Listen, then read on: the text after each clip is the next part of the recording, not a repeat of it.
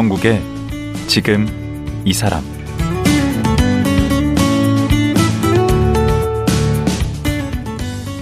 안녕하세요. 강원국입니다. 평균 수명이 늘어나면서 오래 사는 것보다 건강하게 사는 데 관심이 더 많아졌습니다. 그래서 과거에 없던 노인의학이 생겼고 연구도 활발하게 진행되고 있는데요. 주름과 흰머리 생기는 것은 피할 수 없지만 노화의 메커니즘을 알면 그 속도는 충분히 늦출 수 있다고 합니다. 솔깃하지 않으신가요? 오늘은 서울 아산병원 노년내과 정희원 교수 만나서 노화, 노쇠가 무엇인지 자세히 얘기 나눠보겠습니다.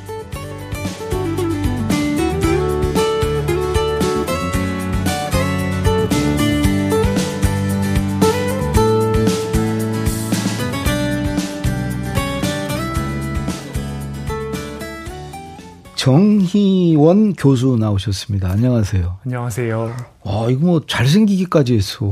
아유, 참. 영광입니다. 네. 아, 젊으시죠? 지금 나이가. 네, 옛날 한국 나이로 40입니다. 마흔. 네. 근데 이제 노년 내과 전문의세요? 아, 네, 노년 내과를 하고 있습니다. 오. 이거 하는 분 그렇게 많지 않죠? 어, 네, 우리나라에 노년 내과 하시는 분 20분 정도도 안 됩니다. 와.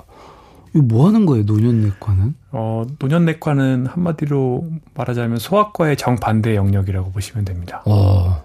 그럼 몇 세 이상이 노년이에요? 어, 소아과와의 차이는 숫자 나이로 자르지 않는다는 겁니다. 음. 소아청소년과는 뭐 18세 이렇게 자르지만 음.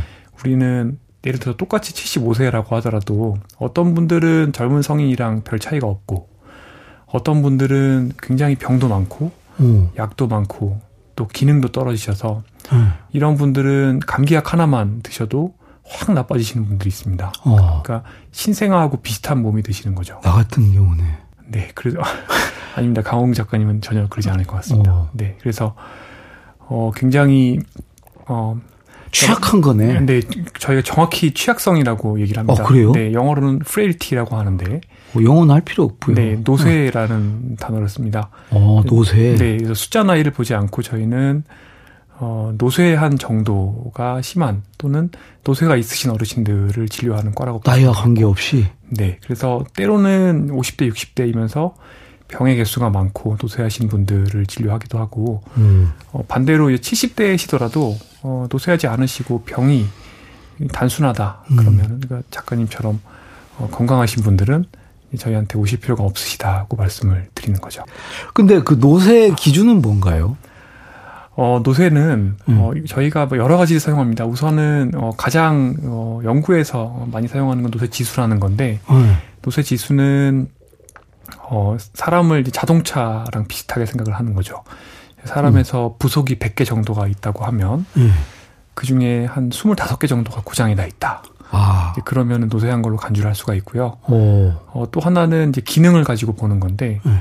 어, 예를 들어서, 어, 허리가 굽고, 음. 지팡이를 짚으셔야 되고 걷는 속도가 느려지고 이런 음. 분들은 노쇠하기 시작했다라고 볼 수가 있고 음. 일상생활을 수행하는 데 있어서 예를 들어서 집안일을 하려면 어, 누군가가 집안일을 좀 도와줘야 된다라든지 음. 병원이나 관공서, 은행 같은 거를 혼자서 이용하기가 어려운 정도가 되면 아. 노쇠가 있다고 생각을 합니다. 그렇게 되려면은 뭐 요즘 같은 때는 뭐 한 대체적으로 네. 한 70대 중반 넘겠네요. 정확합니다. 지금 현재 우리나라로 보면 한 77세 음. 정도가 되시면 아. 네, 좀 기능이 떨어지셔서 혼자서 외출하시기가 좀 어렵고 그런 분들이 많아집니다. 그게 이제 머리 희고 뭐 이런 거하고 관계 없구나. 어, 물론 어, 외모랑도 조금 관련 어, 관련성이 있긴 한데, 어. 근데 사실 그거랑은 어, 주름 있고 뭐 이런 것은 아, 그런 것보다는 네 실제 그 일상생활 수행 능력이 제일 중요합니다. 아, 수행 능력. 네. 지금 그 노년 내과 과장이시잖아요. 아, 저는 과장은 아니고 이제 조교수를 하고 있습니다. 아, 교수. 그 노년 내과에서 그러면 하는 일은 뭐예요? 어, 그래서 노쇠하신 어르신들은 주로 네. 병이 많고 약이 많고 또 기능도 최근에 떨어지는 경우가 많죠. 음. 그런데 이런 어르신들의 어, 증상이나 징후가 아까 제가 아기 말씀드렸잖아요. 음. 근데 아기들은 예를 들어서 요로 감염이 생겼을 때 아빠 나 요로 감염 생겼어요 이렇게 얘기 안 하죠. 그렇죠. 울고 보채죠. 음. 어르신들도 마찬가지예요. 그러니까 어떤 병이 생겼을 때 보통 나오는 증상이 예를 들어서 어, 방광 쪽이 불편하시던 분들은 어, 소변을 지리는 증상으로 나올 수가 있고 똑같이 폐렴이 생겼을 때 폐렴의 증상이 기침 가래가 아니라 음. 소변을 실수하시는 걸로 나올 수가 있고 또 반대로 어, 요로 감염이 생겼는데 의식이 처지는 걸로 나올 수가 있고. 아, 그럼 나이를 먹어서 노쇠해서 그 기능이 떨어져서 그런 겁니까? 어, 이게, 이게 굉장히 좀 재미있는 건데 어르신들은 네. 본인의 취약한 부분, 가장 취약한 부분들이 몸이 아플 때 더 나빠지는 걸로 증상이 나옵니다. 그러니까 오. 인지 기능이 평소에 나쁘시는 분들은 폐렴이 생기거나 심근경색이 생기거나 어떤 상황이 생겼을 때도 그냥 처지는 거 또는 갑자기 횡설수설 하시는 선망이라고 하는데 오. 이렇게 나올 수가 있죠. 그러니까 어, 마찬가지로 어, 방광 기능이나 골반저 근육이 취약하신 분들은 갑자기 대변을 못 보시거나 소변을 대소변을 못 가리는 걸로 증상이 나오는 거예요. 아, 그런 분이 일반 병원에 가면 오진이 네. 나을 수 있겠네요. 그렇죠. 그래서 증상이 비특이적이라고 하는데 또 비저정적이라고 하는데 음. 그래서 일반 성인과에서는 조금 보기가 까다로우신 이런 분들을 대개는 근데 이런 분들이 그 장기의 증상을 가지고 예를 들어서 소변을 지르신다. 음. 그러면 음. 비뇨의학과에 가셔서 약을 또 받으시고 음. 그 약의 부작용으로 약이 또 장 운동 속도를 느리게 만들어요. 그럼 또 소아과 가야 돼. 그러면 소화기 내과를 또 가시죠. 그럼 어. 소화제를 또 받으셔요. 음. 또 변비약 받으시고 이런 식으로 어, 아버님이 그러신데 네, 이런 식으로 약이 쌓이면서 음. 잘못 찾다가 보통은 이제 물어 물어 아 노년내과에 가셔서 약을 정리해야 되겠다 이렇게 오시는 경우가 많은데 실제로는 말씀드린 것처럼 이렇게 증상과 징후가 그, 그 장기에 어, 특징적으로 나오지 않기 때문에 어, 그럼 종합적으로 봐야 되겠네요. 그렇죠. 다? 사람을 종합적으로 보고 어, 특히 이제 노인들이 이렇게 나온 증상이 나온다는 저는 알고 있기 때문에 들어가서 들어가서 원인을 찾고 그 원인을 해소하다 보면 그 원인과 멀리 떨어져 있는 증상과 징후가 좋아지는 걸 봅니다. 아, 그러니까 보통은 뭐 이비인후과, 뭐 내과, 뭐 따로따로 다 보잖아요. 네. 그러면 아까 말씀하신 대로 이렇게 약을 막 연쇄적으로 막 그 먹게 되네. 네, 그렇죠. 네? 그러니까 어 해외에서는 음. 이런 문제들을 일찌감치 좀 알아서 음. 노쇠하신 어르신들은 노인과라고 아예 생각을 하는 거죠. 소아과가 있으면 반대로 노인과가 있고 오. 종합 진료를 하는 어, 전문 영역이 영국 같으면 1940년대부터 있었고 음. 북미 지역은 70년대부터 있었고 미국은 70년대. 네. 우리는요? 우리나라는 네, 아직 신생 분야라고 생각을 하시, 사시고 있죠. 하기야 20분 정도밖에 안 계시면 네. 아직 뭐 네. 걸음마 단계네. 네. 우리나라는 말하자면 주치 제도가 없이 음. 전문과 그러니까 전문 진료과가 성립이 된, 먼저 됐죠. 어떻게 보면 음. 어 주치를 본인이 직접 하시잖아요. 그러니까 주로 어르신들이 있으시면 자제분들이 주치 역할 하시면서 약 관리하시고 어, 아버지 어디 아프신지 관리하시면서 어디로 가라 어디로 네, 가라 어디로 가라 어디로 가라 하면서 음. 모시고 다니는데 음. 어, 다른 선진국들은 주로 이제 그런 것들을 노인과 의사 또는 뭐 주치의가 관리를 하는 거죠. 와 그러면 우리 정 교수님은 부모님은 주치의가 있으신 거네. 얼마나 좋을까. 어, 네, 뭐 또 근데 이게 부모님이 되시면 또 네. 워낙 또 자식 말은 또 잘 안 들으세요.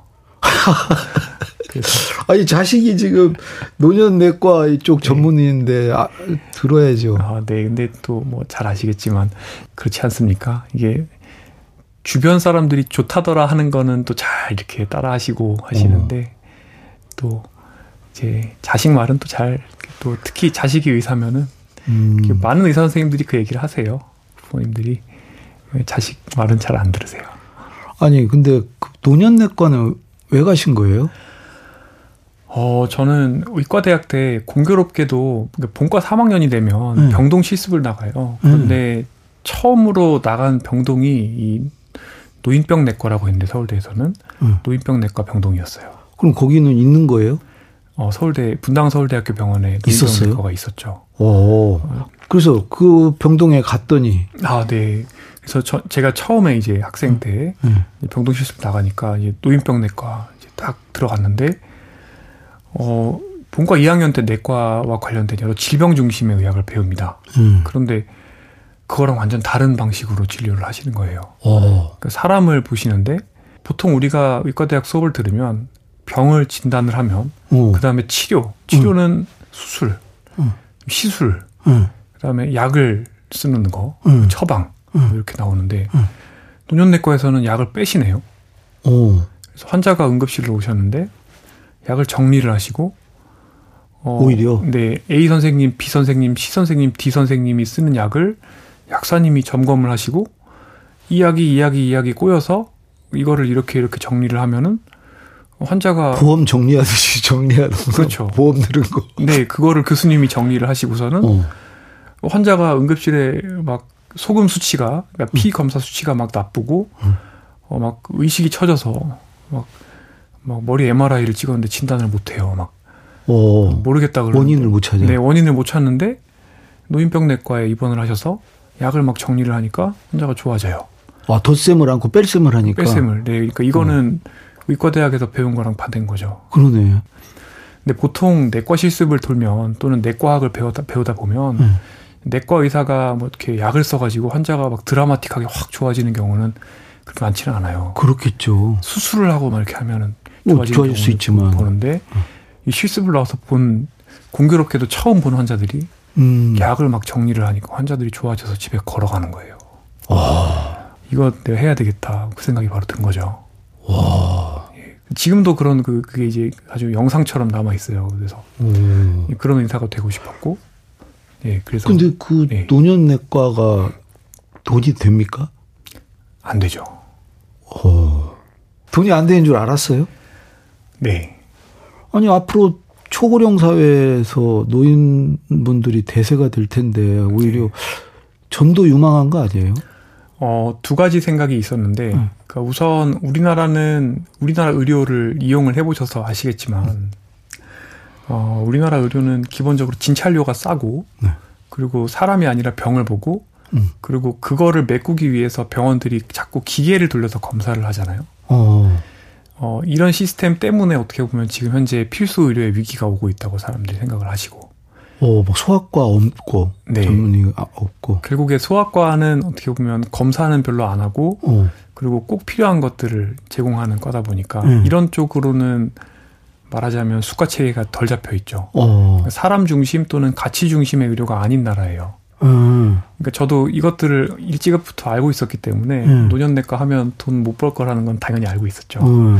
그럼에도 불구하고 어 우리나라 사회가 저 저는 거시 경제에 관심이 많았었거든요 옛날부터. 음. 우리나라 사회가 어떻게 변해갈 건지는 너무 명확히 알 수 있는 상황이었고 음. 그래서 어떻게 보면 나아가야 될 방향은 결국에 질병 중심 그리고 무조건 약을 추가하거나 또는 검사하는 이 방향에서 사람 중심, 통합, 그리고 뭐 적정 진료, 가치 중심 이렇게 이쪽으로 가야 된다는 건 너무 명확히 알 수 있었고, 음. 어, 그래서 노인병 하시는 선생님들이랑 얘기를 하면 할수록 이거는 뭐 돈을 볼 게 아니라 그 힘이 많이 들더라도 해야 되겠다라는 생각을 점점 더 많이 했습니다. 음. 하면서 사실 고생도 뭐 아직 뭐 제가 어리지만 뭐 나름대로 어 또 아직까지 뭐라 뭐랄까 그러니까 정립되지 않은 전문 분야다 보니까 음. 또 여러 가지 오해도 받고 또 음. 어, 제일 많은 오해가 어떤 거냐면 음. 65세 이상인 분들을 뭐 니네가 다 보려고 하는 게 아니냐. 아 일반 그 내과나 어디 이런 데서 다 뺏어가는 네, 거를 그렇죠. 하는 거 그렇죠. 아니냐. 전문 분야 선생님들이 그런 오해를 많이 하시고 또 하나는 음. 이제 아, 나도 숫자 나이가 많은 65세, 70세 환자 보는데, 음. 뭐 사실 지금 우리나라 의료 이용하는 분들의 50% 이상이 이미 어르신들이거든요. 그 의료 음. 비용으로 보면. 그러니까 음. 나도 고령인 분들 많이 보는데 내가 질병 중심으로 치료해도 아무 문제 안 생긴다. 어. 그런데 무슨 뚱딴지 같은 소리 하고 있냐. 음. 우리나라엔 필요가 없다. 뭐 이렇게 오해도 많이 하시는데 어떻게 보면 이렇게 딱 빨대로 이렇게 보듯이 tunnel view로 음. 질병 중심만 보다 보면 그것만 보면 예 그러면 당연히 예, 선생 그 선생님께서 처방하신 약의 부작용이 다른 장기에 나오면 못 보실 수도 있는 거죠. 그렇죠. 그러다 보니까 아예 어, 방 안에 코끼리가 있어도 없는 게 되다 보니까 한쪽만 더듬더듬 하는 거네. 그렇습니다. 이게 분업화의 폐네. 그렇습니다. 그러다 보니까 음. 이제 한쪽에서는 밥그릇 걱정하시고 한쪽에서는 없는 문제다 이렇게 하셔서 이제 계속 다른 나라에 비해서 우리나라 아직까지 좀 세팅이 늦어지고 있다. 뭐 이런 생각을 아, 하고 있습니다. 시급한데 그거 빨리 돼야 될 것 같은데. 네, 빨리 돼야 됩니다. 근데 그 일단은 그런 환자는 많은데 네. 돈이 안 되는 이유는 왜 그렇죠? 어, 일단은 어, 가장 단적인 예로 동경 도립 노인의료 센터라는 데가 있습니다. 일본에. 예, 일본에 네. 어, 노쇠, 그러니까 아까 제가 말씀드린 대로 모호한 증상으로 오셔서 이렇게 자세하게 봐야 되는 어르신들 음. 한 시간에 한 명 봅니다. 아. 근데 우리나라는 아직까지 어, 시간을 오래 봤을 때 거기에 대해서 보상해 주는 시스템이 없어요. 택시 같이 해야 되는데 할증제. 그렇죠. 근데 음. 정신건강의학과는 그런 게 있는데 우리나라는 진찰료를 굉장히 싸게 묶어놓고 그걸 정액으로 해놨기 때문에 음. 종합병원에 가보시면 1분 진료, 3분 진료 하잖아요. 맞아요. 그렇게 할 수밖에 없고 그걸 점점 더 빨리빨리 보는 식으로 만들어 놓고 어떻게 보면 종합병원들이 살아남기 위해서 그렇게 하다 보니까 어르신들이 진단명이 병 개수가 6개면 의사를 6명 보게 만드는 거죠. 아, 그렇겠네. 오히려 그렇게 쪼개고 쪼개고 쪼개서 검사도 많이 내고 진료도 음. 많이 받아야 음. 말하자면 어, 방송에서 말씀드리기 좀 그렇지만 객단가를 맞출 수가 있는 아. 객단가. 그렇죠. 그러니까 그 적절한 표현이네. 네, 그러니까 네. 90년대와 어떻게 보면 비슷한 진찰료를 가지고 음. 예, 물가를 이제 버티려면 어. 그리고 세상이 많이 변했는데 이걸 버티려면 어. 이제 쪼개서 더 이렇게 보게 되는 횟수를 거죠. 늘리고 대신에 짧게 짧게 하고 그렇죠. 어, 길게 보나 짧게 보나 돈은 똑같으니까. 그렇죠. 그러니까 노인의학이 우리나라는 하기가 정말 어려운 그러다 보니까 근데 어르신들은 노화가 되면 아까 제가 차로 비유를 들었는데 음. 자동차 오래 타면 고장난 데 들듯이 음. 사람도 노화가 되면 병의 개수가 늘고 약의 개수가 늘거든요. 복잡도가 음. 늘어요. 음. 그러면 당연히 이런 식으로 하다 보면 보는 의사의 수가 많아지고 지역 사회에서는 다니는 병원의 개수가 늘죠. 그렇죠. 그러면 약이 병을 부르고 약이 약을 부르고 와. 결국에 비효율성이 많아지고 사실은 의료병이 늘어요. 그러네요. 결과적으로. 네. 그런데 이 문제를 안타깝게도 아직까지 우리나라에 정치를 하거나 보건 계획을 하시는 분들은 이 문제를 다른 나라들처럼 노인의 학으로 풀어야겠다는 생각을 못 하고 있어요. 왜 그런 거죠? 어, 네, 이게 굉장히 중요한 질문이신데, 어, 어 이거를 알려면 노쇠라는 개념을 이해를 해야 됩니다. 오. 어, 생로병사가 있습니다. 음. KBS의 인기 프로 제목 중에 하나죠. 음. 생로병사. 근데 KBS 생로병사를 만드는 PD님들도 음. 생로병사의 병과 사 사이에 사실은 노쇠, 기능자와 돌봄, 이라는 굉장히 긴 시간이, 긴, 새로운, 우리가 그동안 못 보던 어. 영역이 있다는 걸 모르고 계세요. 어. 네, 하여튼, 그게 있는데. 있는데, 네. 어, 생로병사에서 병은 보건복지부에서 보건을 하시는 분들이 봅니다. 어.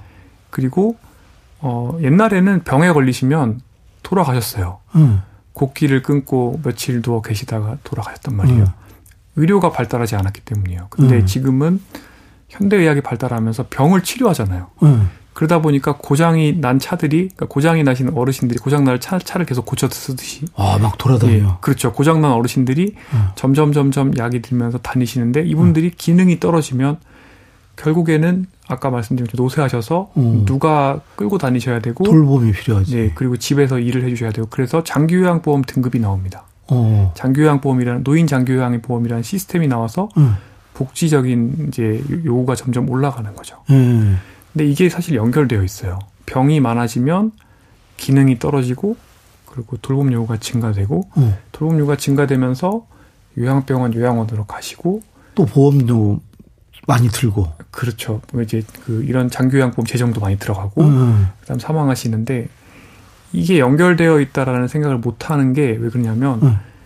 복지부는 돌봄 요구가 발생한 분들에 대해서 간병인을 보내준다거나 또는 기관 입소를 시켜주는 일을 하죠. 어, 따로 그것도 떨어져 있구나. 떨어져 있습니다. 이게 완전히 떨어져 있고, 근데 이 거리가 엄청 멀어요.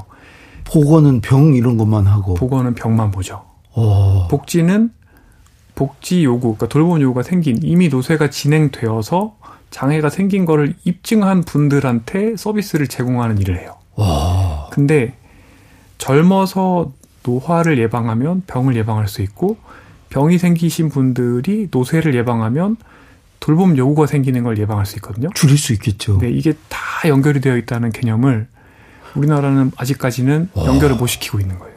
그러면 그 부처가 어떤 종합적으로 그것도 다루는 그쪽이 있어야 되겠네 정부 쪽에. 맞습니다. 이걸 연결할 수 있는 어떤 시스템이 필요한데 음. 원래는 저출산 고령사회위원회 이런 조직들이 이런 음. 것들을 연결하고 음. 어, 결국에 큰 캔버스가 있으면 음. 그 안에서 작은 그림을 그릴 게 아니라 이것들을 조망하는 시스템을 만들어야 되는데 지금 음. 그게 안 되고 있는 거예요. 근데 그게 단적으로 드러나는 게 지금 현재 분절화되어 있는 의료 시스템이죠. 아. 어떻게 보면 병의 개수가 늘어난 어르신들이 아 조만간 이분들은 기능이 떨어지겠구나. 그러니까 약이 드는 거를 주의해야 되고 또 어떤 어 약에 의한 부작용이 생기면 약을 줄이고 어. 그리고 신체 기능이 떨어질 것 같으면 지역 사회에서 기능을 개선할 수 있는 운동을 시켜드리고 이런 것들을 하는 그게 없구나. 네, 근데 그게 옆 나라 일본만 하더라도 오히려 그게 전 국가적인 노력이 들어가고 있고 오. 싱가포르도 그렇고 호주도 그렇고 타이완도 그래요. 오. 중국도 이미 뭐 양회에서 어, 이 문제를 다루고 있거든요. 우리나라는 어, 저출산 고령사회 위원회가 있고 저출산이 문제고 고령화가 문제다라고 얘기를 하지만 어, 정작 부처는 독립이 되어 있고 각자의 역할이 또 정해져 있기 때문에 그렇죠. 거긴 공직 사회는 네. 그게 아주 그냥 칼 같죠. 네, 그러다 보니까 그 사이를 연결하기 위한 어떤 노력이 지금은 되었고 있지 않은 거예요. 아, 이게 막 통섭, 네. 이런 융합, 이런 게 필요하네. 네. 근데 이 공부를 네. 어, 디서한 거예요? 지금 말씀하신 이거를 언제 깨우친 거예요? 아, 그러니까 결국에 복지와 노세와 사람의 문제. 음. 어, 일단 음. 그 제가 노인병 병동에 실습을 돌면서 정말 좋은 선, 배님들을 많이 만났고 음. 다른 나라들이 어떻게 하고 있는지를 볼 수 있는 기회들이 많았습니다. 그 좋은 책들에 이미 그렇게 나와 있었고, 어. 네, 예를 들어서 음. 뭐, 뭐, 정말 뭐좀 정말 운이 좋았던 건데 음. 본과 4학년 때 여러 나라를 구경할 기회가 있었고, 오. 네, 어, 예를 들어서 싱가폴에 가서 음. 우연히 싱가폴에 저희가 졸업 여행을 갔는데 음. 어, 지금까지도 제가 공동 연구를 하고 있는 어, 싱가폴의 병원인데 음. 그 병원에 그 굉장히 이제 수뇌부에 계시는 분이 하필이면 노인병 의사였던 거예요. 아. 제가 그래서 노인병에 관심이 있다고 말씀을 또 드렸더니 어, 굉장히 뭐몇 시간 동안 멘토링을 해주셨거든요. 어, 졸업여행 가서? 예. 근데 뭐 그런 경험을 하게 됐고. 서울대는 졸업여행도 막 싱가포르 이런 데로 가요? 어, 그 당시에 이제 싱가포르에서 뭐 의사를 모집하기 위해서 아하. 초청을 했었습니다. 뭐 음. 그런 경험도 있었고. 그런 것도 있고. 제가 이제 전공의 때부터 실은 이제 노인병 의사가 되고 싶어서 음. 이제 본과 2학년, 아, 전공 2년, 2년차 때부터 어, 이런 연구를 또 하기도 했습니다. 그러니까 노년학 연구를 했고. 그리고 교수시고 박사시죠. 네. 박사는 그럼 어디서 하신 거예요? 박사는 한국과학기술원에서 어, 생물학적인 노화를 공부를 했습니다. 거기서 공부를 제대로 하셨네. 어, 근데 노화를 궁극적으로는 개선을 시키기 위해서는 어, 노화와 관련된 뭐 신약 개발이 필요하지 않습니까? 음. 그런 것들 그리고 사람의 노화가 어떻게 이루어지는지 기전 공부를 해야 되니까 음. 그런 것들은 이제 한국과학기술원에서 공부를 했고 그런데 어 이제 노년학 또는 그 사람의 사회의 고령화 음. 이런 것들은 사실은 역학이 역학이라는 또 다른 분야가 있습니다. 그런 것들은 전공이 하면서 또 공부를 했고요. 와 공부 많이 하셨네요. 아 네. 많이 했습니다. 네. 어, 할 만큼 하셨네. 가방끈만 어, 괜히 굉장히 깁니다. 어, 아니 아까 얘기한 게 너무 이렇게 와닿아가지고 네. 네. 와 진짜 똑똑하다. 아, 저걸 이렇게 나 같은 사람을 이렇게 네. 이해하게 만들려면 되게 쉽지 않은 일인데 아. 너무 쉽게 설명이 되고 그 아, 정말요? 이 절박함 같은 게 확 느껴지는데. 네, 그러니까 이 어, 결국에 아까 말씀드린 그러니까 질병과 어, 돌봄, 네. 그러니까 생로병사가 굉장히 길게 길어져 있는 음. 이 어떻게 보면 고무줄처럼 드러난 거거든요. 오. 고무줄에 선을 그은 다음에 그걸 점을 딱딱 찍은 다음에 잡아당긴다고 생각을 해보세요. 음. 근데 특히 병과 사 사이가 굉장히 길어진 거예요. 오. 그러니까 요새 보면은 건강 수명과 어, 그 실제 기대 수명 사이 갭이 뭐 15년 된다 그러잖아요. 그러니까 그 문제를 다른 나라들은 어떻게 해소를 했는지를 쭉 보다 보면 지금 우리나라에서 우리가 노인의학 그리고 노인 복지를 어떤 식으로 통합해야 될지가 너무 명확하게 보이는 거죠. 오, 그러니까 방금 얘기한 이제 기대 수명과 건강 수명 그 갭이 차이가 네. 격차가 지금 10몇 년, 15년? 15년 정도. 그러니까 기대 수명은 그 평균 수명하고는 좀 다른 거죠. 기대 수명은 이제 어 영세인 신생아가 네. 앞으로 살 걸로 기대되는 수명을 이야기를 하는데요. 오. 어. 네, 근데 이제 기대되는 건강 수명도 있거든요. 그건 얼마나 돼요? 기대. 지금 현재 그게 어뭐 건강 수명이 대략 한 60대 아, 후반 네. 정도 나오고 네. 기대 수명은 그 정확한 수치는 건강 수명도 계산하는 방식에 따라 다릅니다만은 음. 어, 기대 수명은 지금 이제 이미 80대 중반까지 나옵니다. 아. 네, 그 갭이 한 15년 정도가 되는데 그럼 10몇년 동안을 건강하지 못한 상태에서 네. 계속 살게 되는 분들이 앞으로 네. 굉장히 많아진다는 얘기네. 어 많아지고 어, 많아질 거라고 보고 있고요. 이 음. 갭이 현실적으로 좁혀지기는 어렵습니다. 어, 왜 그러냐면 음. 어, 이제는 유병장수를 하는 시대가 된 것이죠. 왜냐하면, 어, 어, 생, 어, 생애 주기 자체가 길어지게 되었고, 음. 어, 물론, 어, 젊어서부터 노화를 예방하는 활동들을 정말 열심히 하면 그 건강 수명을 늘릴 수가 있는데, 음. 안타깝게도 지금 우리 사회는 건강 수명을 늘리는 방향보다는 오히려 그거를 조금 더 줄이는 줄어드는 또 그런 압력이 또 많이 있긴 하거든요. 아, 그 얘기 네. 좀 중요한 얘기인데 네. 그 다들 청취자분들도 듣고 싶어 하는 얘기이기도 하고. 네. 근데 시간이 지금 다 돼서 네. 오늘은 여기까지 하고 네. 내일 하루 더 보시고 아, 네. 그 얘기. 네, 알겠습니다. 지금 큰 문제인데. 네. 예. 그러니까 오래 사는데 건강하게 이제 오래 살지는 못하고 그러면 네. 어떻게 이그 나이 먹어서도 건강하게 살 건가? 네. 어, 그 얘기를 좀 내일 좀 더 들어보도록 하겠습니다. 아, 네, 감사합니다. 예, 오늘 말씀 고맙습니다. 감사합니다. 서울 아산병원 노년내과의 정희원 교수였습니다.